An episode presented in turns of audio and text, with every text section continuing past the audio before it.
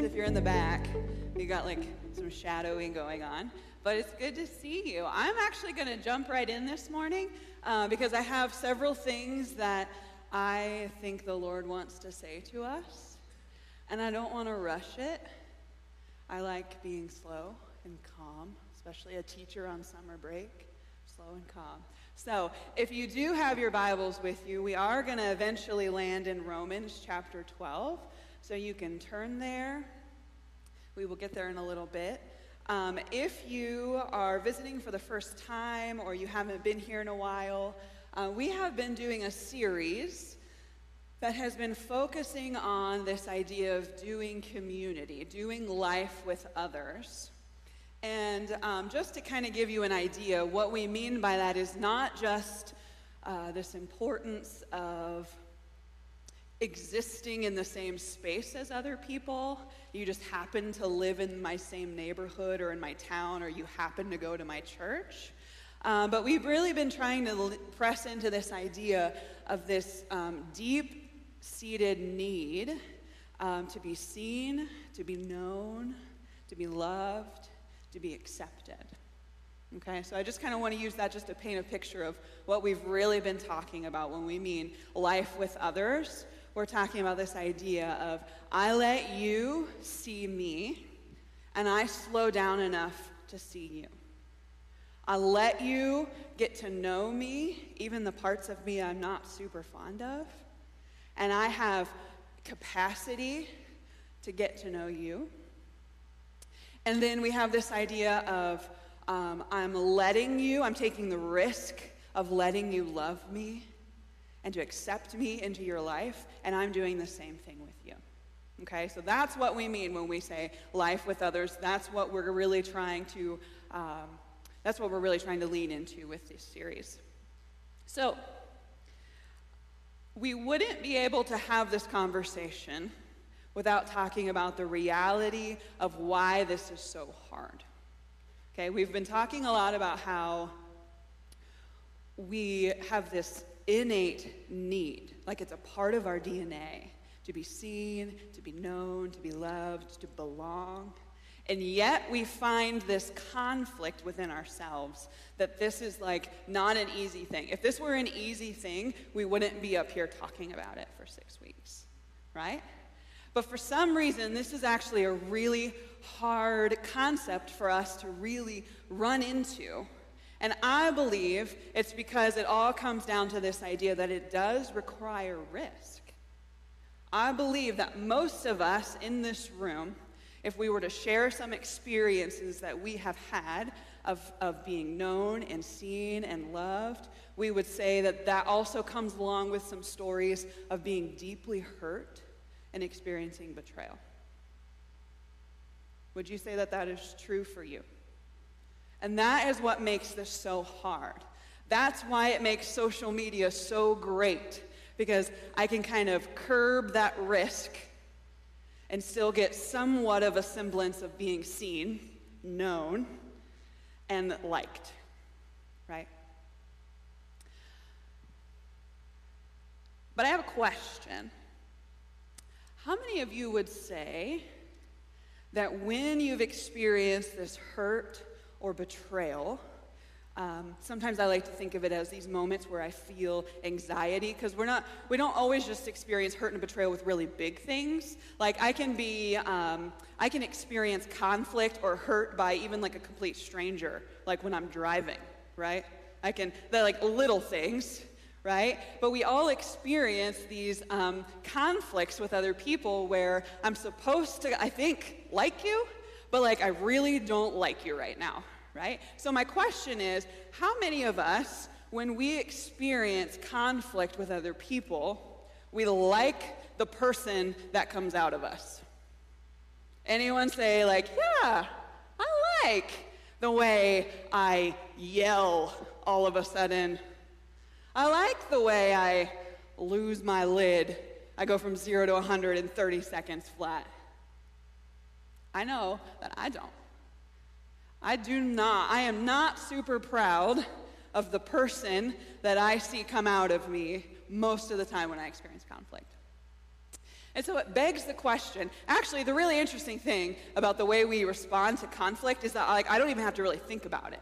Like I don't get up in the morning and I don't plan like okay, the first time I experience conflict today, I'm going to lose my lid. Like I don't plan for that, right? If you've ever been in a moment where like something has happened and you're reflecting back and you think, I don't even know who that person was. How could I have uh, responded that way? So there's this thing about conflict that like I don't even have to think about it there's just these natural responses that come out of me. And some of it has to do with like our personality, some of it has to do with the things that are modeled to us growing up by our friends, by our family, by our maybe our teachers. So all of this begs the question. If I don't like the person I see when I respond to conflict, how do I become the kind of person that I like when I respond to conflict. If I'm really, if I really believe that this idea of being seen and known and loved and belonging is really the life that's for me, it's the life I want, and yet it comes with this idea of risk, and so I have to be able to embrace or um, prepare for conflict. How on earth do I begin to become the person that I can actually kind of be proud of when conflict comes around?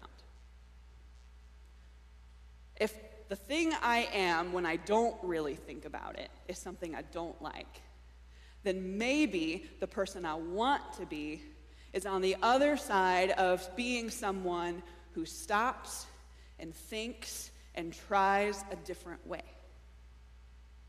Does that make sense? It would make sense. If the thing I just do automatic is the thing I don't like, then maybe there's something I can do on purpose that will lead me to become the person I want to be. So I have to ask the question Do I know the person I want to be? Do I know the person I want to be when I'm calm and when I'm in conflict? Do I know the person I want to be when I'm feeling fully seen and loved and when I'm feeling hurt and betrayed?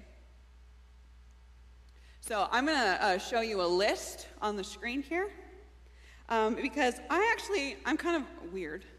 I, um, it's true.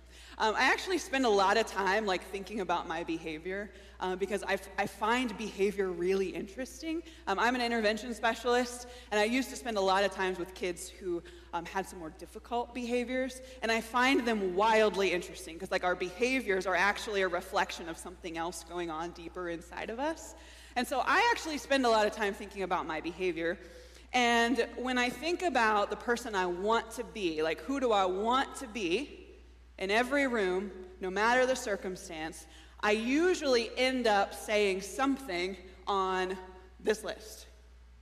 There might be some other words that I use, like I often say, I, I want to feel confident, right? But I often end up saying one of these words on this list. Now, for, for a lot of you, you probably recognize that list, right? Those are the fruits of the Spirit. This is the list of things that God tells us that when I do life partnered with the Spirit, I, I am these things. How many of you see at least one word on this list? You're like, I really want to be that thing. Raise your hand. Okay, so uh, so shout it out. One word on this list that you like, man, if I could just be the person I really want to be, I'd really embody this thing. Go ahead and tell me what words stand out to you. Woo! I didn't even prep you for that. That's my word too. Like, I want to be a person who's under control. I want to be a person of peace. I want to be a person of love. Some of those words on that list come a little easier for me, but some of them, like self control, um, are really hard, especially when I start feeling like I'm in conflict with someone. So, we're faced with this challenge. If this list embodies the person I want to be, then I have to start doing things differently. I have to start responding to conflict in a different way. And the good news is that this thing right here is chock full of things that help me become the person I want to be. This thing is full. Now, it's not going to tell you when you go to work and your boss does this, here's what to say and here's what not to say. It, it, doesn't, it doesn't say that. I'm sorry. Okay? But what it does do is it paints us this target of like, this is the goal that you want to aim your arrow towards. So you may not know exactly what to say or exactly how to respond, but you do know I want to point my ship in this direction because I trust that going this direction on the other side of those choices lead me to the person I really want to be. So that's why we're going to look at Romans chapter 12 this morning. Um, there are lots and lots of scriptures that we could look at to give us these guidelines for how we want to respond and be the person we want to be. I've just picked a couple that I feel are really powerful and that you can use, I feel, um, especially when we get to, to the end, I, I feel uh, we have some scriptures that are actually really practical and really straightforward. So we're going to start out looking in Romans chapter 12. Now, the book of Romans is a really great book, the whole book of Romans, from chapter 1 all the way to whatever the last chapter of Romans is. Um, it's actually a really great book for you to look through if you are really praying and pressing through how do I deal with conflict, because this whole book was written to a church experiencing conflict. Isn't it so cool that we know that? Like, oh, how do I handle conflict, Lord? How about you look at the letter that Paul wrote that told another church how to handle conflict? It's like super helpful. So, this church that the, this book was written to, um, just to kind of give you an idea, was a church made up of um, two, primarily two groups of people. We have Jewish people, and then we have um, what we would call like um, Gentiles or non Jewish people. And the thing that we have to understand about these two groups of people is that the Jews were dedicated their life like they grew up hearing from generation to generation the laws of Moses. 613 laws, commands, rules that they dedicated their life to following to get to the life that they wanted to get to. Okay, so if there are any teens in the room and you think your parents are strict, until they give you a list of 613 things to follow, you're doing all right. Okay, so that's half of the church is like dedicating their lives to these laws. And then the other half of the church is not dedicated to following these 613 rules. So you can see how there is a lot of conflict because we're talking about a huge difference in principle. Does that make sense? And so these groups of people are trying to do life together because that's how the, that's what Jesus called them to do and yet they find themselves in conflict. And so Paul writes this letter to them to address a lot of different things that they're divided over. And then near the end of the letter, he starts kind of summarizing what he's saying. And that's what we're going to read a snippet of in um, Romans chapter 12. So we're going to start in verse 18. And this first sentence is so great. I love this first sentence. If it is possible, as far as it depends on you, live at peace with everyone. If it is possible, as far as it depends on you, live at peace with everyone. Now, this sentence tells me two things, two really important things that this sentence implies. The first one, if it's possible and as far as it depends on you, tells me that I don't control anyone on this side of my flesh. As much as we like to believe, and I think on surface value we would say, yeah, I know I don't control anyone but myself. But our behaviors communicate otherwise. Because I think that's one of the reasons why we get loud, we get defensive, we get argumentative, we threaten, we pull back, we withdraw. Because I think deep down inside we actually believe if I can scare you enough, I might be able to get you to do the thing I want you to do. And Paul is telling the, the church, and he's telling us, he's reminding us, you don't control anyone but yourself. And as Danny Silk would say, that's only on a good day. Okay? If it is possible, as far as it depends on you, live at peace with everyone. Here's the second thing this sentence tells me my ability to live at peace is not dependent upon your behavior. My ability to live at peace is not dependent upon your behavior. This word peace here, we have to remember that this letter was originally written in a different language and that we translated it to English. Okay? And so, this word here that, that Paul says, when he says live at peace with everyone, he's actually saying live in shalom with everyone. And Johnny talked about this a little bit last week. This word shalom doesn't mean like peace, like we don't have conflict. It means peace as in you're whole and you're complete. Like if you, if you picture um, a Lego set with complex pieces, and then when it's complete, it has shalom, it has peace, it's whole. So something needs to be whole as I live with everyone. That's not dependent upon everyone else's behaviors. I believe that my peace begins to break down when I try to get my fundamental needs met from other people. My wholeness, my completeness begins to break down when I am trying to get certain needs met from you that you were never designed to fully meet for me.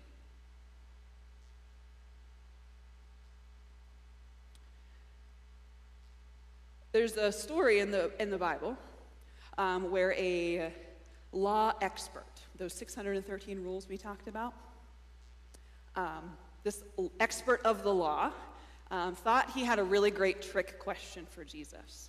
And he asked Jesus, he said, Jesus, out of all 613 commands, which one's the most important? It's kind of like, he like, was trying to trick Jesus. It's kind of like, is it more important that I don't murder or is it more important that I don't steal? Like, that's the kind of question he's asking. Which law is the most important? And he thinks it's a trick question because they're all important. But what is, do, do you know what Jesus says? The most important command is to love the Lord your God with all your heart, with all your soul, with all your mind, and with all your strength. And later on, he actually goes on to say that all the other commands get fulfilled in following that one.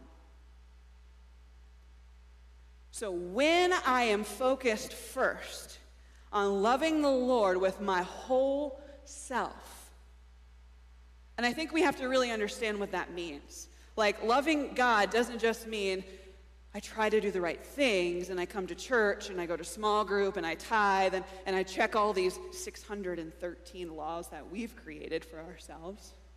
But loving God with my whole self means that I am first seen and known and accepted and fully belonging in His presence first. This idea of this deep seated need of being seen and known and loved and wanted and liked and belonging.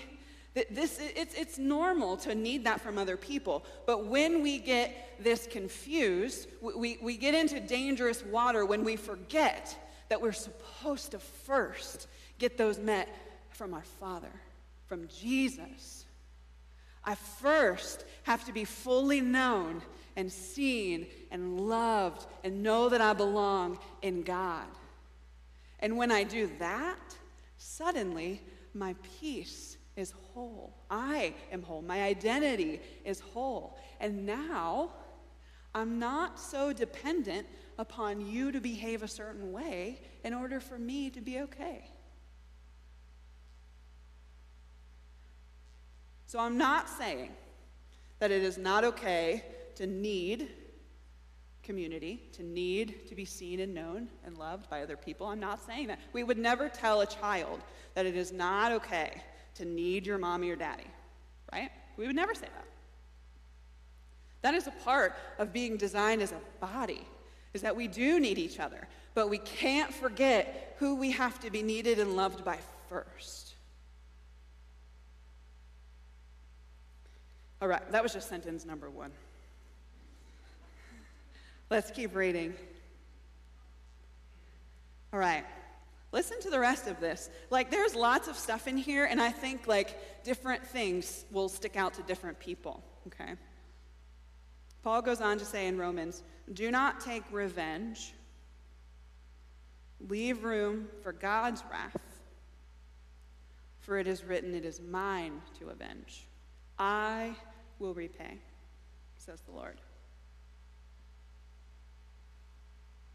On the contrary, if your enemy, might I edit a little, if the person who has hurt you or betrayed you is hungry, feed him.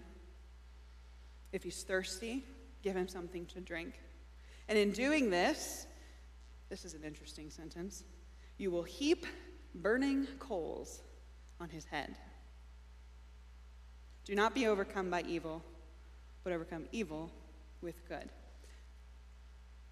So there's something here in my ability when, I, when, when, I'm, when I'm whole in my identity and I'm first hearing from Jesus, not, not hearing here, but like hearing here, that I am fully, perfectly known and seen and loved. I have this ability to now surrender my desire to want to get even with you, to want to make sure you feel sorry for what you did to me, when I can surrender that, and I go as far as to now being able to serve you, I do this weird thing. I am able to heap burning coals on your head. Uh, now, the flesh part of me wants to think, like, this is me killing you with kindness. I'm going to be so nice to you, you're going to be sorry for what you did. Eh, that tells me I'm forgetting that Paul already told me, as far as it depends on you. Right? Again, that's my behavior trying to get something from you. So we're, we're going to look at um, another scripture where they actually talk about these coals more. In your, in your Bible, when you're looking at that verse, you notice that those words are kind of like indented a little bit because Paul is quoting from another letter. And this is um, um, a letter that many of the people in the Roman church that he's writing this letter to would remember, they would recognize, because again, they grew up hearing the word from their grandmas and their grandpas and their great grandmas and great grandpas and their parents. And these coals um, they sound different to them than they do to us. So we're going to go, um, we're going to flip back. So you're going to go back in your Bible if you're using a paper Bible. Um, and we're going to look at Isaiah chapter 6.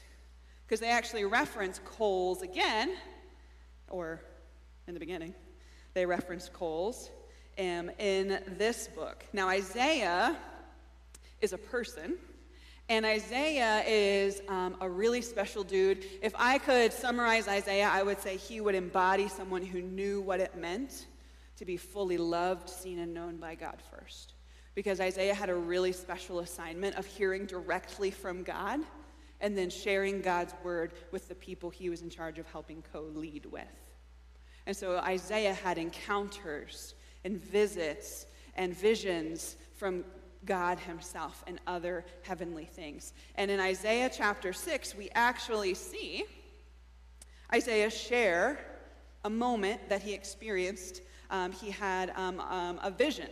He, he saw a vision of God. And so we're just going to look at this real quick.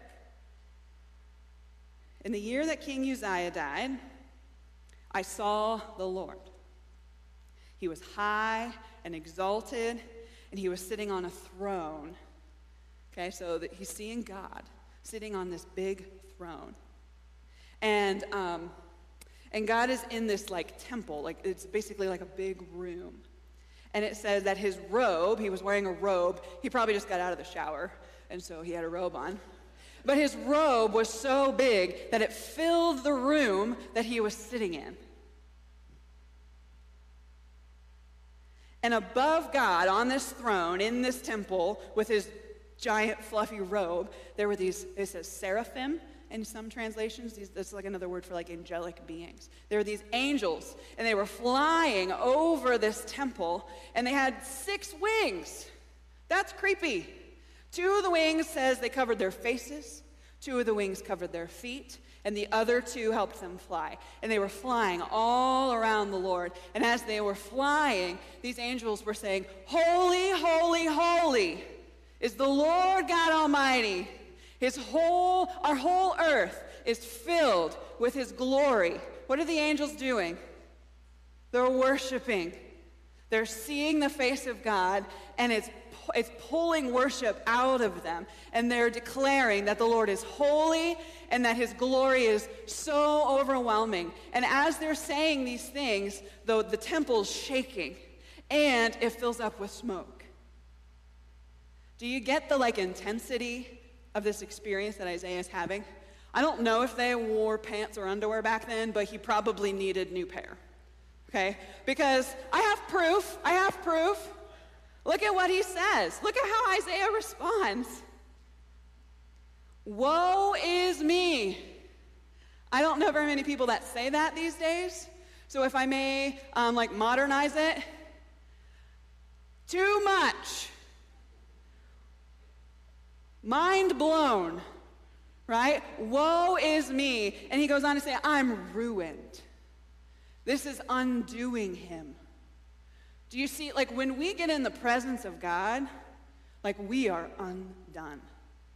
How do I know that when we get in the presence of God, I actually experience being fully known and seen and loved? It's because I've experienced just a taste of what Isaiah has said, that he's seen, and it has undone me. Isaiah is undone. And he goes on to say, I am a man of unclean lips. Some translations say, I am a man of unclean words. This doesn't just mean that Isaiah curses sometimes or tells dirty jokes. Okay? What, the Bible tells us something really specific about our words that from our heart, our mouth speaks. Isaiah is realizing this thing I'm seeing, I am unworthy of seeing because I know the man that I am in here, and I am unworthy. I am a man of unclean lips, and I live among people of unclean lips. And yet my eyes have seen the Lord. And then look what this angel does. Apparently, they were having a cookout because there were coal. So I imagine there was a grill somewhere in the temple. And one of the angels takes the coal, okay? So the same coal that Paul is referencing in Hebrews, uh, what chapter were we in? Romans chapter 12. The same coals that Paul tells us when we serve our enemies, we heap them on their heads. The, the, angels take a coal, just like those coals that Paul is referencing, and that one of the angels brings a coal over to Isaiah and he touches his lips, the very thing that he said represents that he's unclean. And look what the angel says as he touches Isaiah's lips with the coal. See, this has touched your lips. Your guilt is taken away, and your sin has been atoned for. What does atoned mean? It means it's been paid for. Any of y'all who have debt and you pray to the Lord that that magical check shows up, or you log onto your account and you're, all of a sudden your loan is gone, that's the kind of thing that that word atoned means. It's taken care of. So the angel is saying, You are thinking that you are someone unworthy, but we are telling you that the Lord says that those things that you're ha- having revelation about, the reality, the state of your heart, the Lord's taking care of it. And that guilt you feel because of those things you're aware of, that gets to go too. Your sin is taken care of, and your guilt and your shame get to go with it.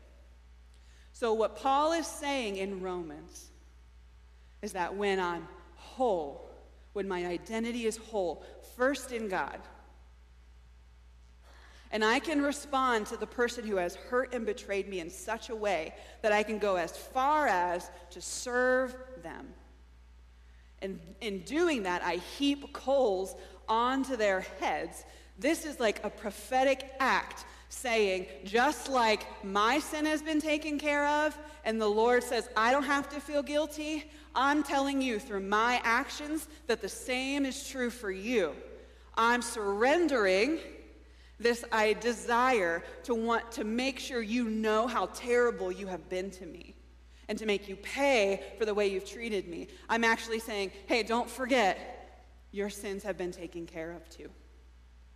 And your guilt and shame goes just like mine does. That's what Paul is saying when he's saying your actions heap burning coals on their heads. Now, like I said at the beginning, does this tell me exactly what to say or not say, or do or not do in a moment when I'm in conflict? I don't know that it like gives me a script to follow as much as I would love that. But what it does do is paints us this picture. If the person I want to be is anything on that list that we showed at the very beginning, if the person I want to be is anything on that list, this is the stuff I want to start pointing my actions towards because it is in acting this way, in responding this way, that the person I want to be, it's on the other side of that. Does this make sense? I, know this isn't easy. It's really easy, well, kind of. It's kind of easy to get up here and like say it. It's another thing to do it. It's so hard to serve someone who has hurt you and doesn't feel a lick of remorse. I understand that. But what I trust more than anything, what I trust more than my circumstance, is if the Lord tells me the thing I want is on the other side of this, I'm going to do it. Because I trust what He has to say. And I trust that He is good. And I trust that in His presence, I have everything I need to feel seen and known, loved and accepted. Um, I want to share with you another verse that I actually use a lot when I experience conflict. Um, in 1 Corinthians chapter 13, a lot of uh, people are familiar with this chapter. It's called the love chapter. Okay? Uh, we're not actually going to read through, excuse me, we're not going to read through the whole thing. I just want to give this to you as another example of a really practical way that I use scripture to guide me toward the person that I want to be. Um, there's this three word sentence in 1 Corinthians chapter 13, right at the beginning of verse 8. I actually, um, I, I love this so much that I paid my brother to tattoo it onto my body for me because this is like a guiding principle of my life. And that three word sentence that you find right smack dab in the middle of 1 Corinthians 13 is that love never fails. So oftentimes when I'm in conflict, I'm saying something like this Lord, I don't know what love would do in this moment, but I know that love will never fail. So help me know what love would do. Help me know what love would say. And then I start just reciting this whole chapter in my head. Love is patient. Love is kind. It does not envy. It does not boast. And I start going through the list, and it never fails that something in that list will suddenly convict me. Suddenly, something in that list jumps out at me. And I start getting really curious. For me personally, um, the, the line of uh, uh, love rejoices in the truth, that one usually gets me a lot because my go to when I'm experiencing conflict, depending upon who it is, um, I either get really argumentative and defensive, um, or I withdraw, I pull back, and I don't say what I know I'm supposed to say. Um, I don't speak up. And oftentimes, what the Lord will convict me is Amber, if love never fails and love rejoices in the truth, then telling the truth will not fail you. And so then I have to be brave and not be defensive and own when I've made a mistake. I rejoice in the truth. Or sometimes, um, if, I'm, if I'm in a position where I find myself shrinking back, Amber, love rejoices with the truth. I need you to have courage and speak up in this moment. So, do you see how this, this scripture is really great at helping me? It, again, it doesn't give me word for word what I should do or what I should say, but it gives me really great practical guidelines of, okay, I, don't, I don't know exactly what love would do, but I feel like I'm supposed to be patient. So, I'm going to pray through that. Lord, what does it mean to be patient with this person? I may go to a trusted friend and ask them, What do you think I would do? I recommend picking a friend that also wants you to be the same person you want to be. But the scripture is full of this stuff, full of what love looks like. Jesus dedicated his whole life to love. So if you don't know what to do in a moment, flip open a story where Jesus is doing something and then ask the Lord, okay, Lord, how do I do this in my situation? What does this look like in my situation? Does this make sense? All right. Now we're going to move on to something really interesting. Um, while I was working on this sermon, um, uh, my friend Mickey uh, kept coming to my mind. Um, and I just really felt like uh, Mickey and I, Mickey, you can go ahead and come on up, bud. Uh, Mickey and I have been friends for, I think, 10 ish years. And um, I've, I've had the honor of being seen, known, and loved and accepted by Mickey, and vice versa. And um, while Mickey would never say that he embodies love perfectly, um, I have watched him lean into the hard stuff of what we've been talking about this morning. And I just really felt like um, his testimony would be really um, helpful, just to see, like, practically what this may look like. Um, and while Mickey is sharing, I'm also going to just encourage the uh, worship team to come on up because we're just going to move right into ministry time after this because I think the Lord wants to do some things. Um, did you get your mic on there, Mickey? Let me see. We got new microphones. It's a secret. It's like if you want to play an April Fool's joke, just buy the church new microphones and don't give anyone the manuals. It's fun. All right. So um, we're just going to kind of do like a little share slash interview style. Um, so was there anything in particular you wanted to start with, or do you want me to ask you some questions, Mickey? You can just go into the Okay, cool. Um, so I think something that could be really helpful for us is before we talk about anything you did practically, could you just paint us a picture of, um, so just so everyone knows, like we're going to be talking about Mickey's relationship specifically with his father. Um, and I had the privilege of meeting Mickey's father, and while he was not a perfect man, he was a precious man. And so I'm excited for him to share this with you. Um, but uh, could you just paint us a picture of how um, you experienced conflict with your dad? Yeah, so um, some of my youngest memories with dad um, would be like, you know, when dad didn't get his way, there would, there would always be conflict in the house. Um, and it wasn't always necessarily with me, but it was inside the house. Um, dad was a construction worker. He lo- worked lots of long hours, um, sometimes being away from the house for days or whatnot, and then coming home. So then remembering um, some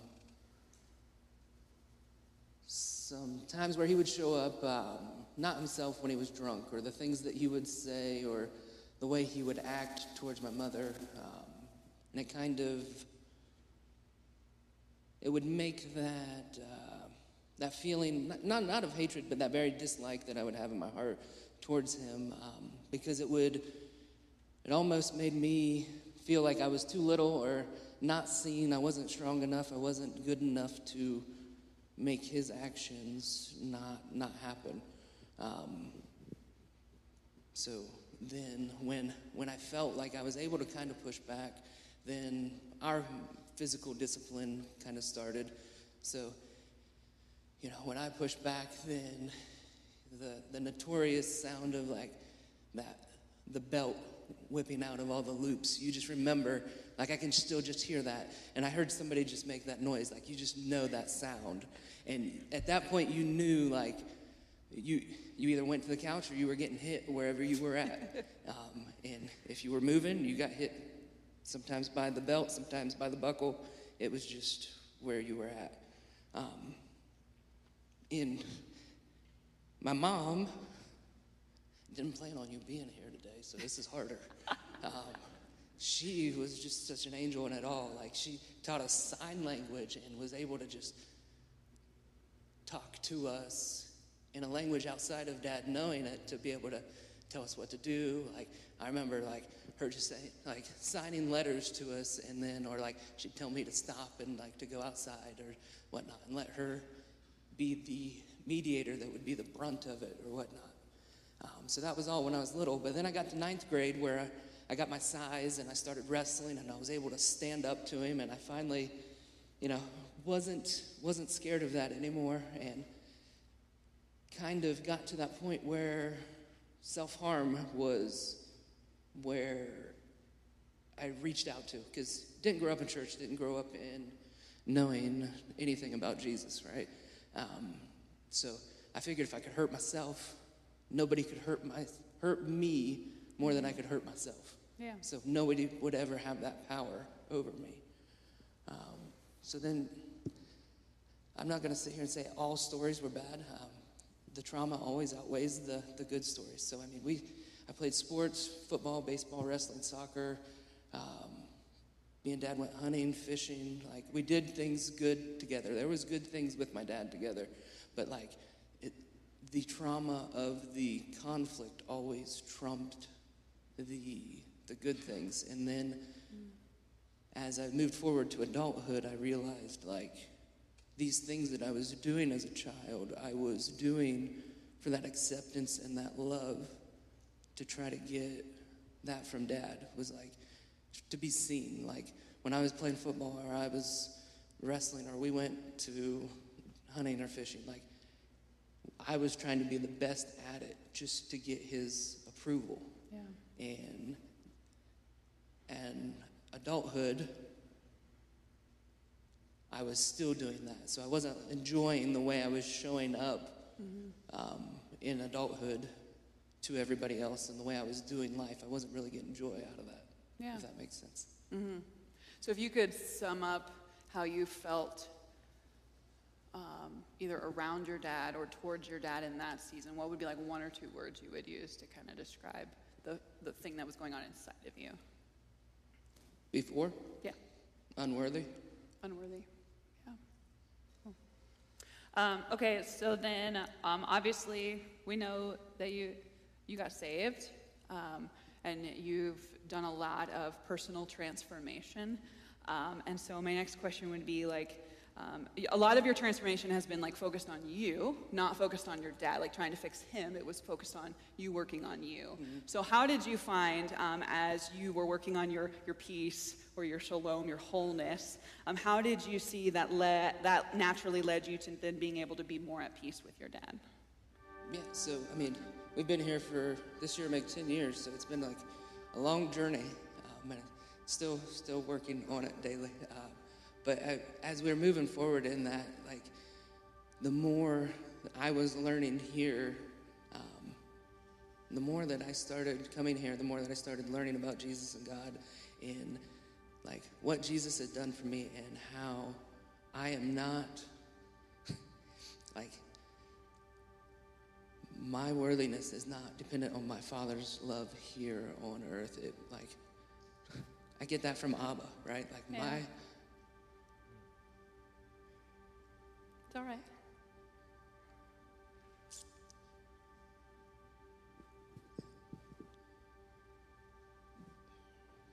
being able to move forward with that was was neat because like knowing that I didn't have to seek my dad's acceptance or love anymore and that I could be powerful through the love of God and show up that way around him uh, made me more confident to speak God's truths around him. And I could tell that it started to make a change in me and him. Yeah, I like that word confidence.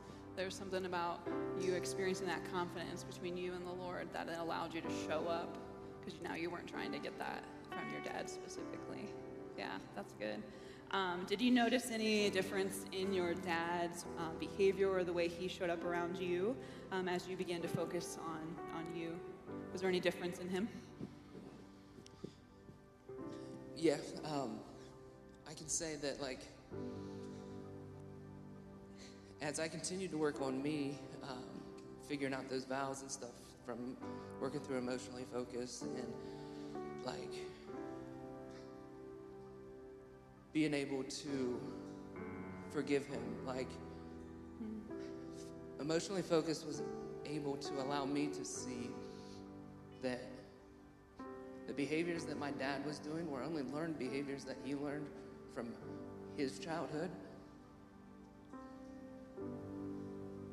That he carried into his adulthood and he was just a little broken boy trying to be a dad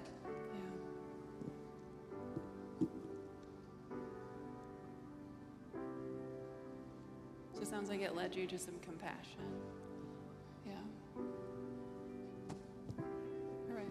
When we practiced this, I didn't cry as much. Um, but through that, you know, being able to, to realize that and forgive him, our relationship just flourished because I was able to forgive him because I know I'm forgiven. So why, how could I not forgive him? So then, like, we got super close, and then, it was at that time he got sick. Yeah.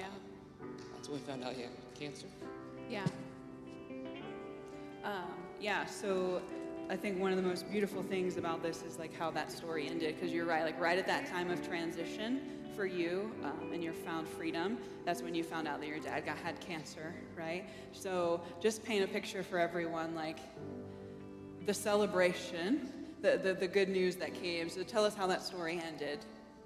So when you're talking about the love chapter, um, you know, I think the things that uh, God was teaching me through all of this was, you know, patience, teaching me that all good things come with time, you know, forged through that trial. Um, no record of wrongs, teaching me that He's taken away all my sins and that I'm forgiven, and that I should be treating others the same way. And then lastly, it was like, love never fails, like what you were just saying, right? Love never fails. God's love never fails. And through that three, the last three months of Dad's life, like that was the closest we had ever been. Um, we talked about Jesus daily, scriptures daily. We never did that the entire time. He was, um, he accepted Jesus at a skilled nursing facility. We were sitting there talking one day, and he's talking like, "You see Jesus over there," and then, you know, just led him through that, which was really cool. Yeah, that's awesome.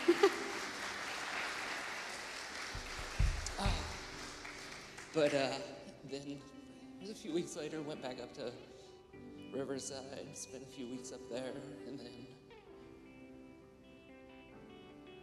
ended up going to hospice. Uh, baptized while he in hospice- hospice. Just a couple days before he passed. But um, before that three months, like, I did not know that he was saved. Did not know that, you know, I didn't know that I knew that I knew that where he was spending an eternity, you know? And just that ability to know that our relationship, like that conflict, ended, forgiven, restored, and made new. Yeah. And like, just so glad we had the opportunity to do that before he passed. Yeah. Thanks for sharing. We appreciate it. Um, yeah. So we I, we're going to go ahead and move into some ministry time. You can stay up here with me, Mickey. Um, so you guys can go ahead and stand.